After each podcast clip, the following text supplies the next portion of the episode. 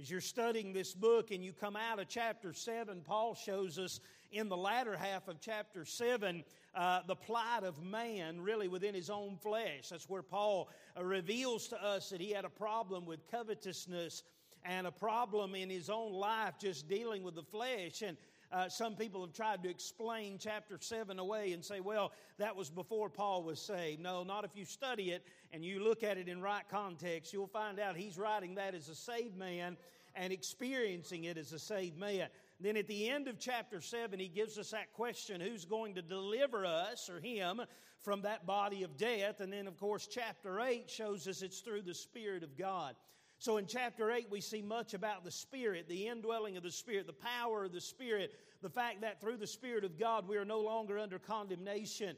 And then when we get to verse number twenty-eight, we begin to look at some things here this morning that I want to draw your attention to. And my thought today is this, the confidence of the church, the confidence of the church. I'm so glad this morning that I could stand and preach to you that being in the church, and what I mean by that is not just being in a building called the church, and even more than just being in the local church here of Little Ivy Baptist Church, but being in the church, the body of Christ, gives us a great confidence this morning. And, and I, I think that there are many believers that don't really understand the confidence that we should have in being in the church, the bride of Christ, the body of Christ, the family of God. As I said earlier, that's where I put all my attention and all my effort is in the church. Jesus Christ died for the church. And here we find the church. Of course, the, the book of Romans is a church epistle, but here specifically Paul is talking about the church and being in the body of Christ. In these verses, in verse twenty-eight, he said, and we know that all things work together for good to them that love God, to them who are the called according to His purpose. Now, the word church simply means ecclesia. In the Greek, it's a called-out assembly.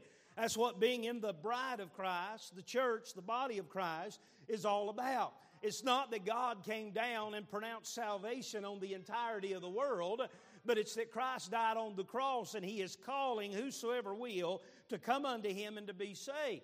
And those that answer that call and believe by faith and repent of their sin, trust Christ as their Savior, then they are called into, through a supernatural work of God, into the body of Christ. We call that being born again. If you're here this morning, it's evidence you've been born one time. That's the natural birth. And through that natural birth, we know there's going to come a day of natural death. And if you're not saved, there's going to come a day of spiritual death, a second death, we may call it. But thank God for the believer this morning that's been born again. If you've been born twice, uh, then you don't really die at all. You could say you die once, but really we don't die at all. We just lay down the body of flesh and we're ever in the presence of the Lord. So I want to look at a few things in our text this morning concerning the confidence of being in the church. Now notice, first of all, I'll give you three major things here this morning. We'll be finished. First of all, I want you to notice that Paul deals here, beginning in verse twenty-eight, with the purpose of the church. Well, I'm so thankful this morning that before the foundation of the world, in the mind and in the heart of God, God saw the church. In the Old Testament, it was a mystery to those Old Testament prophets. They could not see the hill called Calvary. They could see some things leading up and prophesied some great things, but they could not envision and grasp and lay hold of, of what you and I have as being a New Testament believer in Christ. We find the purpose here in the calling in verse twenty-eight. I already read this to you, but Paul tells us here, we know. This, that's a, that's a term of confidence. Paul didn't say, and we might know, or maybe we know, but he said, and we know that all things work together for good to them that love God. Now, I want to remind you in this verse this morning, don't misread it. It did not say that all things are good, but it did say all things work together for good. There is a big difference there. You say, preacher, how's cancer good? Well, within itself, it's not good. How are disappointments in life and disease and, and trials and heartaches good? Within themselves, they're not good. But the Scripture tells us here, being part of the church, the bride of Christ, we know that all things work together for good. There's the difference. To them that love God. Now here the terminology of loving God is in the context of the church, and you're going to see it as we go through these verses. He said, to them who are the called, that's the church, according to his purpose. God has a purpose. Again, before time ever began, before Adam was ever created in the garden, before the earth was even spoken into existence, in the heart and the mind of God, God had a purpose of bringing about the church. And that's exciting this morning. That's why I love the church. That's why I put my effort and my time and my treasures and my talent toward the church, because it is the foundational purpose that God brought man into this world for, is to be saved, be called out, and become part of the church, the bride of Christ. In Colossians one thirteen, Paul said this, who hath delivered us from the power of darkness and hath translated us into the kingdom of His dear Son. The calling here refers to we as sinners that have been called out of this world. The Bible tells us you're in the world if you're a believer, but not of the world. We've been called out of this world and called into the family of God, the kingdom of light. If you're saved this morning, you answered the call one day. If you're born again, there was a day in your life, there was an hour, there was a time where the Word of God, the Spirit of God took the Word of God, whether you heard it preached from a pulpit, whether you heard it witnessed to, whether you read it from a gospel tract. We're begotten by the Word. The Word of God pierced your heart. The Holy Spirit drove the Word home. He opened up your understanding, as did the Lord open the understanding of Lydia in Acts chapter sixteen. You realized you were a lost sinner and you turned to Christ as your Savior and you You were born again. It's not a work of the flesh. It's not a, a work that we can do, but it's the work of God. We just believe and trust Him by faith, and He saves that sinner that calls upon Him. So you find there's a calling here. If you're in the church, the body of Christ, you've been called into the body. Listen, you may be in the physical uh, location of the church, but yet not be in the body of Christ. There are many this morning that are going to sit on church pews. There are many today that have their name written in a church book somewhere on the roll, on the record as being a member of such and such local church, but they've never answered the call to be born again. I've talked to people before and they say, well, preacher, I've always been a Christian all my life. That's the wrong answer right there. You may have been brought up in church all of your life. You may have been brought up in a Christian family, and all you know as far as the atmosphere that you've lived in is Christianity. But there comes a day in the life of every soul, every individual that has the mental capacity to understand. There comes a day in our life we, we are confronted by the gospel of the death, burial, and resurrection of Christ, and we have to make that decision in our heart. Are we going to believe and receive Christ as our Savior? In John chapter one verse twelve, He said, as many as received Him, to them gave He power to become the sons of God. If you'll notice as we go through these verses here this morning, you're going to find these, this terminology speaks of collectiveness, again referring to the church, and that's very important when we get down here a couple verses. So here's the calling. That's the purpose of the church, for God to call sinners out of the human race that is sinful by birth and sinful by nature, and call us through the work of Calvary into the bride of Christ. Then you find the conforming. Let me say this to you this morning. If you're called, God's working a work of conforming in your life. If there's no conforming in your life, then odds are you've never been called. You've heard people before say, well, I got saved such and such years ago or such and such time ago, and there's never been any change in their life. There's never been any conforming from the old man to the new, no change, no conversion, we often call it. That is not a biblical salvation. I do not believe this morning in a works salvation. The Bible speaks against that. But I do believe in a real salvation that works. Amen. If you're truly born again, it's going to begin a work in your life that is not going to stop throughout uh, till we get to eternity, and then we'll be just like Him. Look at the conforming in verse twenty-nine. Now, we get into some terminology here that sometimes scares us Baptists. But listen, don't be afraid of the Bible. And don't be afraid of this word I'm going to look at. A couple words here, foreknowledge and predestinate. Those words have been hijacked by the Calvinists in these days. But I want to remind you, it's Bible terminology, amen? It's not Calvinistic terminology, it's Bible terminology. Let's look at it in the text this morning. In verse twenty-nine, He said, for whom He did foreknow, He also did predestinate to be conformed to the image of His Son, that he might be the firstborn among many brethren. Now you notice this morning, Paul in verse twenty-nine is talking about a conforming. He's talking about a changing. When an individual gets born again, there begins a work in our life to conform us to the image of Christ. And often we call this the work of sanctification. There is a positional sanctification the moment you get saved. You're, you're deemed sanctified, justified in the sight of God, fit to go to heaven. But then there's that practical, or some call it a progressional work of sanctification that begins to work on us and make us more like Christ Jesus. In Romans chapter twelve, verses one and two, Paul said this, I beseech you, therefore, brethren, by the mercies of God, that you present your bodies a living sacrifice, holy and acceptable unto God, which is your reasonable service.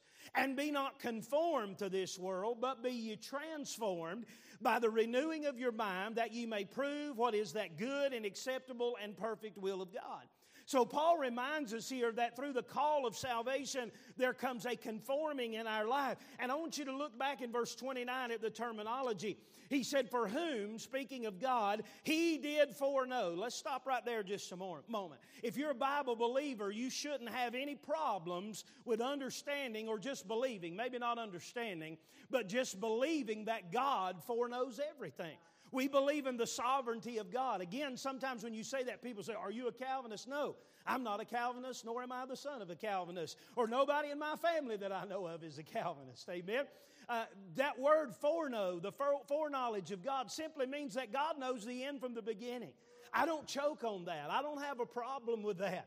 You did hear about the Calvinists the other day that fell down the steps, and I'm picking on them this morning. But you heard about the Calvinists that fell down the steps, didn't you? He got up, brushed himself off, and said, boy, I'm glad that's over with, amen? He, he, some of you don't get it. You don't know what I'm talking. You'll, you'll get that after a while, amen? Talk to somebody that knows, amen? But here you find that this word foreknowledge simply means that God knows the beginning from the end. Don't let that bother you. God knows whosoever will can be saved and whosoever will be saved. It is a whosoever will gospel, but God knows the beginning from the end. He knows every person that's going to make up the bride of Christ when we all get to heaven. We sung that song just a little while ago. When we all get to heaven, God knows who all that's going to be. And, and the gospel is sent out to every creature, and it is a whosoever will gospel. But yet you and I realize there are some that receive and some reject, and God knows who that is. He knows who the church is. Don't let that stump you this morning. We don't know. We don't have that ability, but God does. So the Bible tells us here in verse number twenty-nine, for whom he did foreknow, he also did predestinate to be conformed to the image of his Son. I want you to understand this this morning, that the terminology of predestination is always applied to the church. It's not applied individually. If you start applying predestination and election to individual people, you're going to get yourself all in a bunch of mess, and you're going to get off on the wrong doctrine. Matter of fact, the first mention of election is mentioned in the book of Isaiah. I believe it's chapter forty-two, and it's speaking of Christ himself. So election, predestination is always in the realm of Christ and the realm of the church. You have to understand that. I heard a pastor explain it this way one time, thought it was a good little illustration. He said, as you walk into the door of salvation, over the door it says, whosoever will.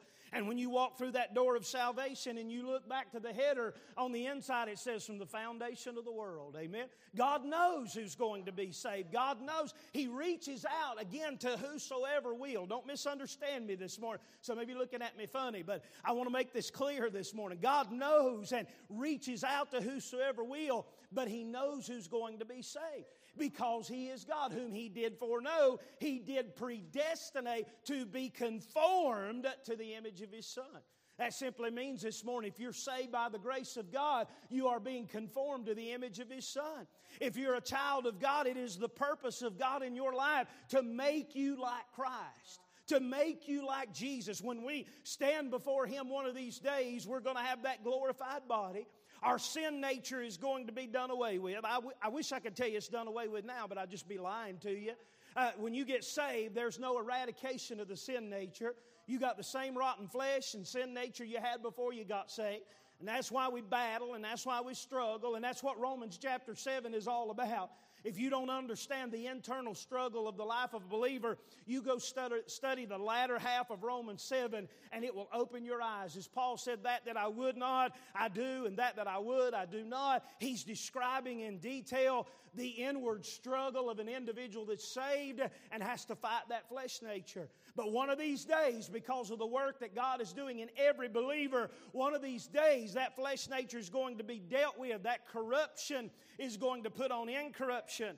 That mortal is going to put on immortality. And no longer will we have that battle. We're going to be the finished product, conformed into the image of His dear Son. What, what a wonderful day that's going to be. You know, the purpose of salvation is given right here in verse number twenty-nine. A lot of times we think, well, the purpose of salvation was to get me or get you and I out of hell. No, that's a good benefit of being saved, but that's not the purpose of salvation. The purpose of salvation was to make us like Him. The purpose of salvation was to restore in us through the last Adam uh, what the first Adam lost in the garden because of sin. So there's a conforming here, and Paul mentions that in verse twenty-nine. Don't be afraid of the terminology of foreknowledge and of predestination. He said that He might be the firstborn among many brethren. Talking about Christ, He is the firstborn, and whosoever, all that believe after Him are going to be conformed into His image. Then you notice in verse number thirty, the conclusion that Paul draws here, the purpose of the church. Here's a great illustration. This is, this is a power-packed verse in verse thirty. Look at it as we go through it slowly. He said, moreover, it even gets better than this, is what Paul's saying. Moreover, whom He did predestinate, them He also called. And whom He called, them He also justified. When you get time, go back to Romans chapter three, study the doctrine of justification. It's an amazing doctrine. It's a supernatural doctrine. How that God can take a wicked, hell-deserving sinner like you and I. I mean, somebody that doesn't deserve to be saved. We don't deserve the mercy of God. We don't deserve the grace of God. The Scripture teaches us all like sheep have gone astray. You might think there's something good in you this morning, but I'm here to tell you on the authority of God's Word, there's nothing good in any of us. We're all rotten to the core. All of our righteousness is as filthy rags. And through the doctrine of justification, when we believe on Christ and trust Him as our Savior, we are deemed, accounted just in the sight of God. Now, I'm telling you, that ought, that ought to make a Methodist shout right there, amen. That ought to get us excited this morning. That God would take you and I, just a dirty, rotten sinner, save us by His grace, and stamp justified on us. It's an amazing doctrine this morning. I, I never can get a hold of it. The more I read it, the bigger it gets. The more I study it, the more amazing it gets. Somebody said one time that justification means uh, uh, without sin, and yes, but somebody else went a little farther and said it means uh, not just just if I had not sinned, but just if I had never been a sinner, amen? I'm telling you, justification deems us righteous in the eyes of God. That's what happened with Abraham. If you study Abraham, Abraham is Paul's poster child of salvation. He refers to him many times in the book of Romans, in the book of Galatians. And Abraham was justified by God. And how was he justified? By works? No. You study the life of Abraham. Abraham, the works in Abraham's life of circumcision was given in chapter seventeen, if I remember right, which was after chapter fifteen of the book of Genesis. In chapter fifteen, God takes Abraham in verse six out on the hillside one night and said, Abraham, I'll tell you what I'm going to do. Now, Abraham's an old man at this time. His body is dead as far as bringing forth any more children. And God said to Abraham, He said, I'll tell you what I'm going to do, Abraham. He said, I, I'm going to make your seed as the stars of the heavens, as the stars of the sky. And the Bible said in Genesis fifteen six that Abraham believed God, and at that moment, at that instant, it was accounted unto him for righteousness. At that moment, Abraham was justified. Justified by faith. Don't come tell me you don't get saved by faith in the Old Testament. Don't bark up that tree, because I'm going to tell you what, that dog won't hunt, amen? It's just not the truth. You, I've heard people try to say, well, they were saved by works in the Old Testament. No, the works were the product of their faith. Somebody said, well, if Noah hadn't built an ark, it was works that he built the ark. No, Hebrews tells us that he moved with fear. Why? By faith. It's all by faith in who Christ is and what He's done. So here you find the conclusion of this matter here. It's wonderful. He deals with justification. He said, in whom He justified, In verse thirty, them he also glorified. That's for the believer this morning. That's for the church. The purpose of God bringing forth and bringing in the church into the world and birthing individuals into the family of God is to make us like His Son, to justify us and to glorify us all throughout eternity. We're going to be with Christ Jesus. What a wonderful truth this morning. So you see the purpose of the church. I'm telling you, that alone would excite me enough to want to be part of the church. If you happen to be here this morning and you're not saved, you're missing out on the greatest thing you could ever be a part of. You're missing out on not an organization, but a living organism, which is the church, the body of Christ, that's going to spend eternity with Christ in heaven forever and forever. You see the purpose of the church. Then Paul goes on in our text. We're talking about the confidence of the church. These are great verses this morning on the security of the believer. You can come show me one verse this morning that will make you think that you can lose your salvation, and I bet I can show you five to one that you can't. Amen? It's throughout the Scripture of the eternal security of the believer. And again, I mentioned this, I think, in a message maybe Wednesday night, that a lot of times when you talk like that, people say, well, if I believe that, I'd live any old way I want to. Well, uh, what is it that you want to do so bad? Amen? If you want to do something so bad, something's wrong in your heart anyway. I don't want to do things bad. I do sometimes, but I don't want to. And because God saved me, and I understand just a little bit about eternal security, eternal salvation is the book of Hebrews words. It, it, it makes me want to serve Him more. It makes me want to be faithful to Him because of God that would love me enough to keep me eternally. Listen, I don't know about you this morning. I think you're probably in the same boat I am. But I can look back on my life since I got saved some thirty-two years ago, and I've done enough since I've been saved to be cast into hell. I've made enough bad decisions and wrong things since I've been saved for God to justifiably throw me into the flames of hell. But thank God He saved me by His grace, and I'm kept by the power of God. And so are you this morning if you're in the church. Look at the power of the church beginning in verse thirty-one. In verse thirty-one, we see the person of power. See, this is where our power's at this morning. It's not in us. A lot of times when people think about that, they think, well, it's not in me, so I must not have any power. Well, it's not in me either, but look who it's in. Look in verse thirty-one. Paul said, what shall we then say to these things? If God be for us, who can be against us? There's where the power's at this morning. You say, how do you know you're eternally kept? Because the Bible tells me God is for me. And again, if you'll notice the, the wordage as we go down through these verses, let me just draw attention to you. This will help you a little bit if you're struggling with this. Go back to verse twenty-eight. In verse twenty-eight, he uses the word we. In verse twenty-eight, he uses the word them. In verse number twenty-nine, he uses the word many brethren, the phrase many brethren. In verse thirty, you go down through there, he uses the word them a couple times.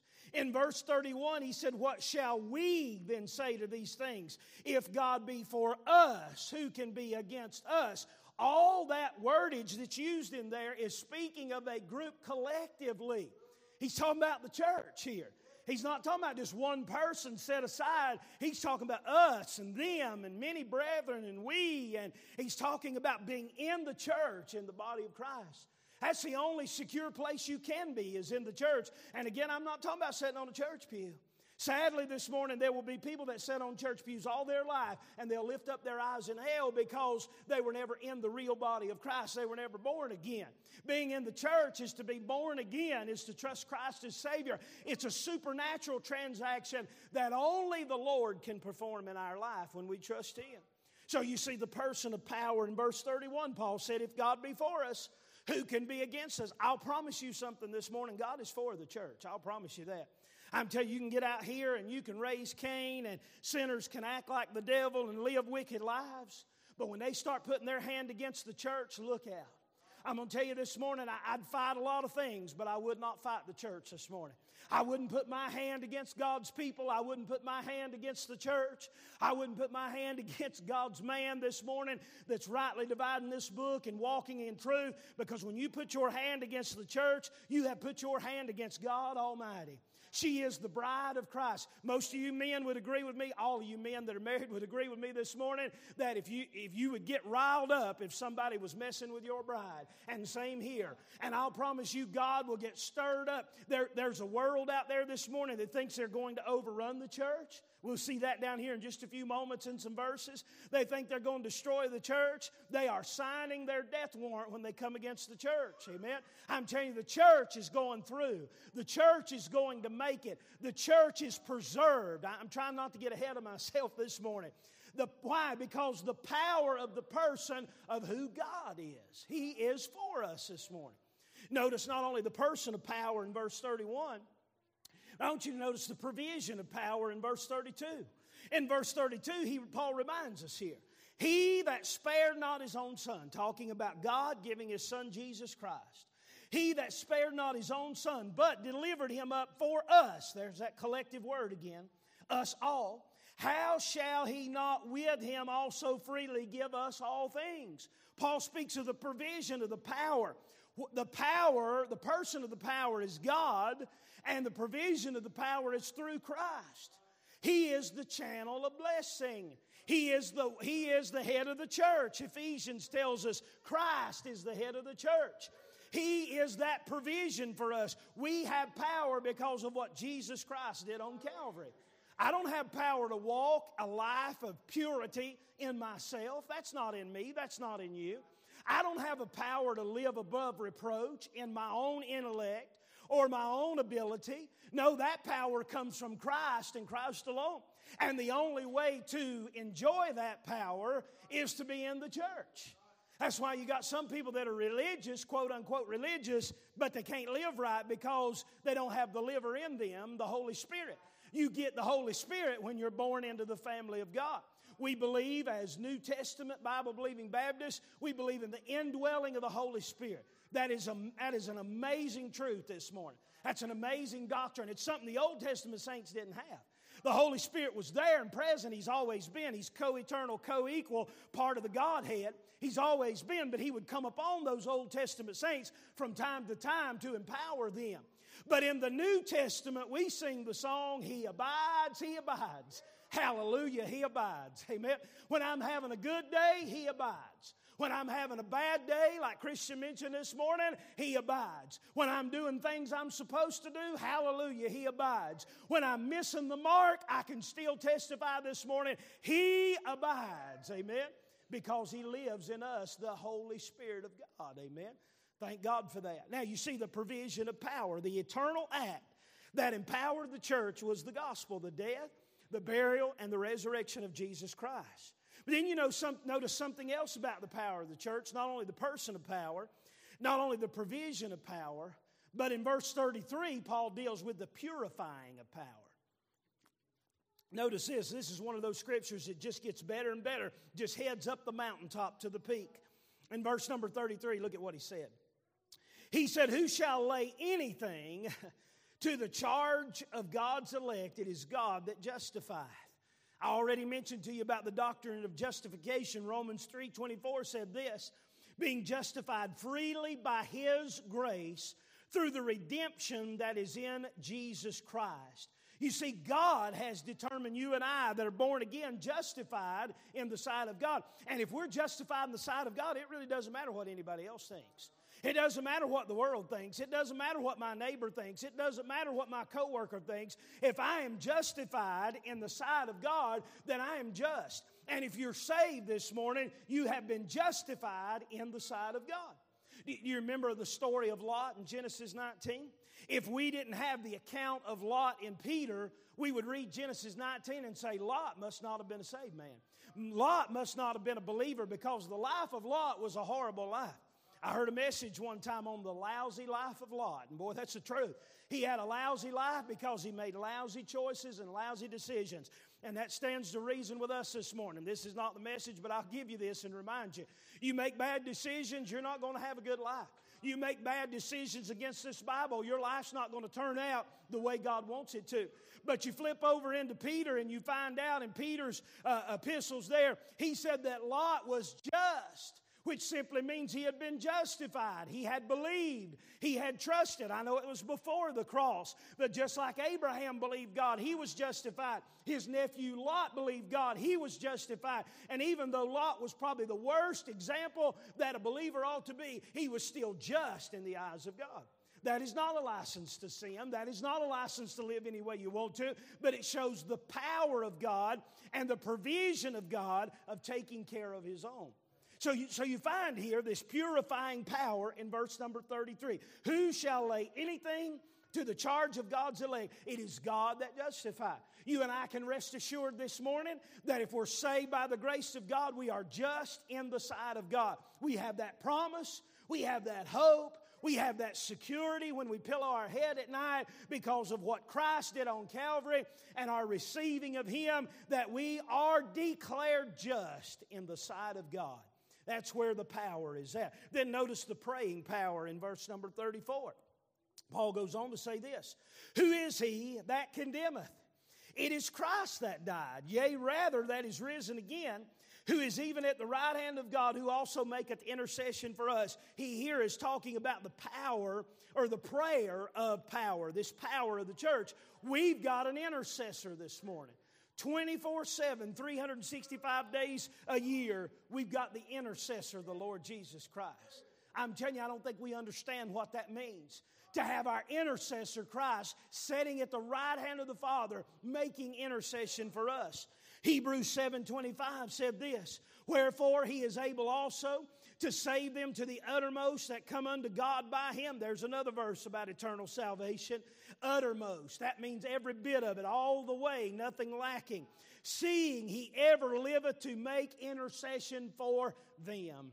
While you and I are sitting in the house of God this morning, we have an advocate with the Father, the Lord Jesus Christ. He's sitting at the right hand of the Father, and every time you mess up, and the law of God would say, kill him or kill her, condemn him or condemn her, Jesus Christ leans over and says, he's one of mine, she's one of mine. Amen? Ever interceding. That, that's the wonderful work of the power of the gospel in the life of the believer. And it's only in the life of one who is in the church through the gospel of the Lord Jesus Christ, through salvation, the power of the church. Now I want to give you one more thing this morning. We're talking about the confidence of the church. I hope that if you're saved this morning, I hope you have confidence in the church. I'm telling you, we're living in a day where a lot of people want to bypass the church. We're living in a day where a lot of people say, well, preacher, I can just sit at the house and do just as good as down at the house of God. No, you cannot. I'll promise you that. Amen. If God had wanted you at the house, He wouldn't have put Hebrews ten twenty-five in to forsake not the assembling of ourselves together. And you can argue about that all you want, but it says what it means and it means what it says. Amen. The church is an assembly. I realize there are some in the nursing homes this morning that are not physically able to assemble. I realize there are some from time to time that get sick and they're not physically able to assemble. But if you have the ability in your body, and let me just say this, if you can go to Walmart on Sunday night, you can go to church on Sunday morning, amen? If you if you can be wherever else you got to be during the week, you can go to church. I see some people say, preacher, we're too feeble. We can't make it to church. But boy, you'll see them at the restaurants in the Walmart. And back a few years ago, somehow or another, you could only catch COVID at church. You couldn't catch it at Walmart or somewhere else. How absurd that is, amen? And there's still people that claim to be saved and right with God that believe that way. It makes absolutely no sense to me, amen? If I'm going to be anywhere, it's going to be at church. If I can't go anywhere else, I'm going to find myself at the house of God. If I have to drag myself to the house of God, I'm going to be at the church because that's where my heart is. That's where my desire is. When God saved me, He hooked me up. He yoked me in to the church. Amen. It's my life. And not only is it my life, but it's a crowd I'm going to be with throughout eternity. And you too, if you're saved. Now let's notice this morning the third thing I want to give you here, and I'll be done. Let's look at what I like to call the preservation of the church. Now again, we were picking on Calvinists just a little while ago in the fifth letter of the tulip theory. And by the way, it is a theory. And I, I disagree with all of them. You got five-point Calvinists. You would call them a hyper-Calvinist. You've got some three-point Calvinists. And some, some of the big commentators that a lot of men like to read after are, are Calvinistic in their nature. You've got to be careful about that. You've got to sift through it. Let, let the Bible stand true. Let, let God be true and every man a liar. Say, preacher, I'm reading the commentary and it contradicts with the Bible. What do I do? Believe the Bible. Don't believe the commentator. You know why? He's just a commentator. Amen. Just like you and me. And listen, there, there's all kinds of different ideology, but that, that P in the tulip theory, they call it perseverance. But that gives you the idea of we're doing something somehow or another to keep ourselves, and that's contrary to the Scripture. I like to say preservation. That's a much better terminology. Look here in verse thirty-five through the end of the chapter. Paul shows us the preservation of the church. Let me give you three things here and I'll finish. Notice the conflict in verse thirty-five and thirty-six. Paul now becomes the devil's advocate, as he often does throughout the Scripture. And he said this, "Who shall separate us from the love of Christ? Shall tribulation or distress or persecution? Or famine, or nakedness, or peril, or sword, as it is written." Now here in verse thirty-six, he's quoting Psalm forty-four twenty-two. "As it is written, for thy sake we are killed all the day long. We are accounted as sheep for the slaughter." Paul is talking about the conflict here. This is the conflict that the believer, the church, would have with the world. Who shall separate us from the love of Christ? You, you think about under the Roman Empire, how much persecution there was on the believer during the days of Rome, and when that empire ruled the earth, there was great persecution on the believer. The early church faced great persecution under the Roman Empire, so they knew what persecution was about. And no doubt the world and the flesh and the devil would come along and say, "Hey, you're getting persecuted because God don't love you. This is happening to you because God doesn't care about you, or God's not able to keep you." Well, Paul settles that here in this question. He said, "Shall tribulation or distress, or persecution, or famine, or nakedness, or peril, or sword?" He's asking a question here. Can any of these things separate us from the love of Christ? Can any of these things uh, make our salvation null, of, null and void? You and I as believers know that that's not true, and Paul's going to answer that in just a minute. But it's interesting, as he often does, he quotes the Old Testament. In verse thirty-six, I, again, I told you, he quotes Psalm forty-four two, which said, "Yea, for thy sake we are killed all the day long. We are counted as sheep for the slaughter." Something interesting about Psalm forty-four two, Psalm forty-four is one of the Psalms to the sons of Korah. You remember Korah, Dathan, and Abiram that rebelled against Moses, and the earth opened up and swallowed them, and preacher said one time they went to hell with their boots on. Amen. God didn't even give them time to get their boots off. I'm telling you, God's serious about going against His plan and His purpose and His authority. So He opened up the earth. He swallowed them. The sons of Korah were always under that shadow of the rebellion of their daddy. And in Psalm forty-four, if you study Psalm forty-four, they're crying out to God. God, we feel like we're separated from You.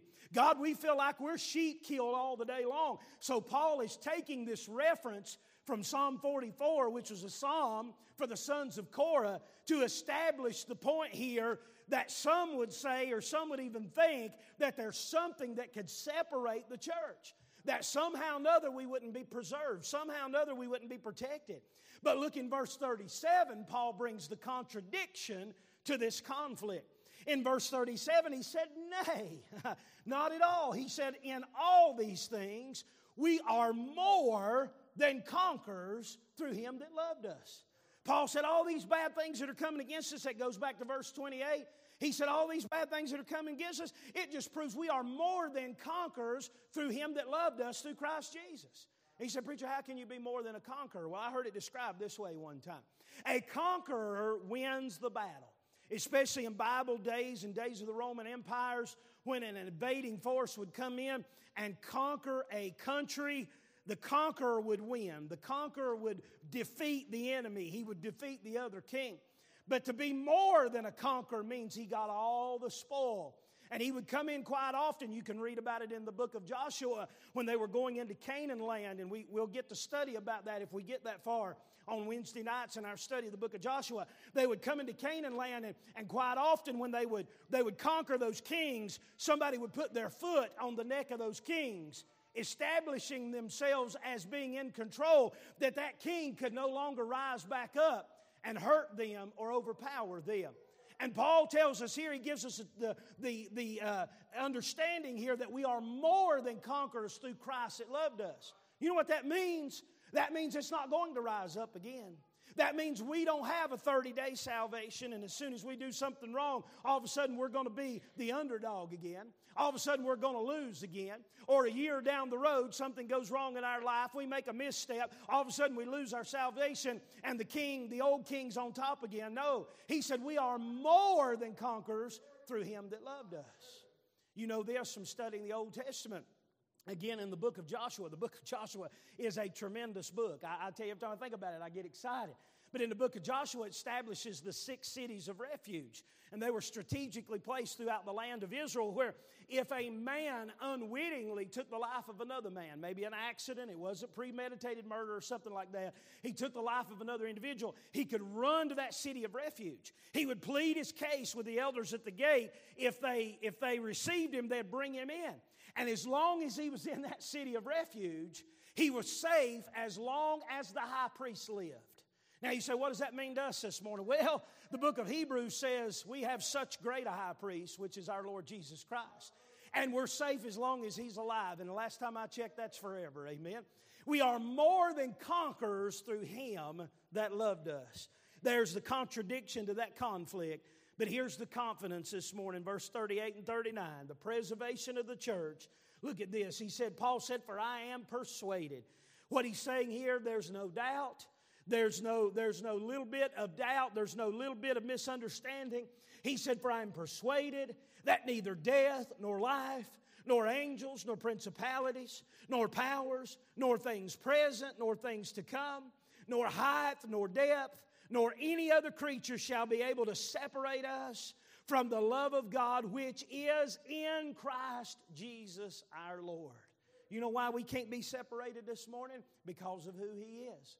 David the psalmist, when he sinned with Bathsheba and wrote about it in Psalm fifty-one, the terminology, the wordology that David used, he said, restore unto me the joy of thy salvation. He didn't say my salvation. Somebody say, well, I think I can lose my salvation. Listen, if you're really saved, it's not your salvation anyway. It's his. It's what he's done. He's holding on to us. He's taking care of us. We are preserved in the person of the Lord Jesus Christ. Listen, I want to say this morning in closing this thought, I have all confidence this morning in being in the church. I'm thankful this morning. February the seventeenth, nineteen ninety-one, I got born again. I got birthed in to the family of God. And the Lord placed me in the body of Christ. He placed me in the church. And because of who he is and because of what he's done, I've got the confidence this morning that no matter what happens down here, it's going to be good. No matter what happens down here, we're going to spend eternity with Christ in heaven. But see, if you're not saved this morning, you don't have that confidence. If you're trusting your works, you don't have that confidence. If I was trusting my ability this morning, I couldn't produce enough salvation to make it through the rest of the day. If I was trusting my ability this morning, I couldn't lay my head down tonight and go to sleep. I'd be afraid that if I were to die in the night or something was to happen, I would lift up my eyes in hell. But I don't have to worry about that today because I'm trusting him and him alone. I'm trusting in what Christ did on Calvary. And Paul reminds us in these verses this morning of the confidence of the church. We don't have confidence in ourselves for who we are, but we have confidence in the church because of who he is this morning. And I'm glad, again, according to Ephesians chapter one, we're seated with Christ in heavenly places. Do you know this this morning? I know you do, but I just want to remind you. Do you know that according to Ephesians chapter one, if you're genuinely saved, that in the mind of God, you're already in heaven with Christ? Now, you chew on that for lunch this afternoon, amen? I'm telling you, that'll help you this morning. God has already seen us. You go to the book of Revelation. John said, I saw a number which no man could number. Hey, guess what? If you're saved this morning, he saw you, he saw me. We're there with Christ already. We're, we're just waiting for the body to meet up with the head, amen? I'm thankful for that. We have the Word of God on it this morning, the confidence of the church of being born again. If you don't have that confidence this morning, you can if you'll trust Christ as your Savior. I hope this will help you today. Let's stand, heads bowed. Musicians, if you'll make your way up, get a song. I want you to let the Spirit of God search your heart this morning. Are you born again?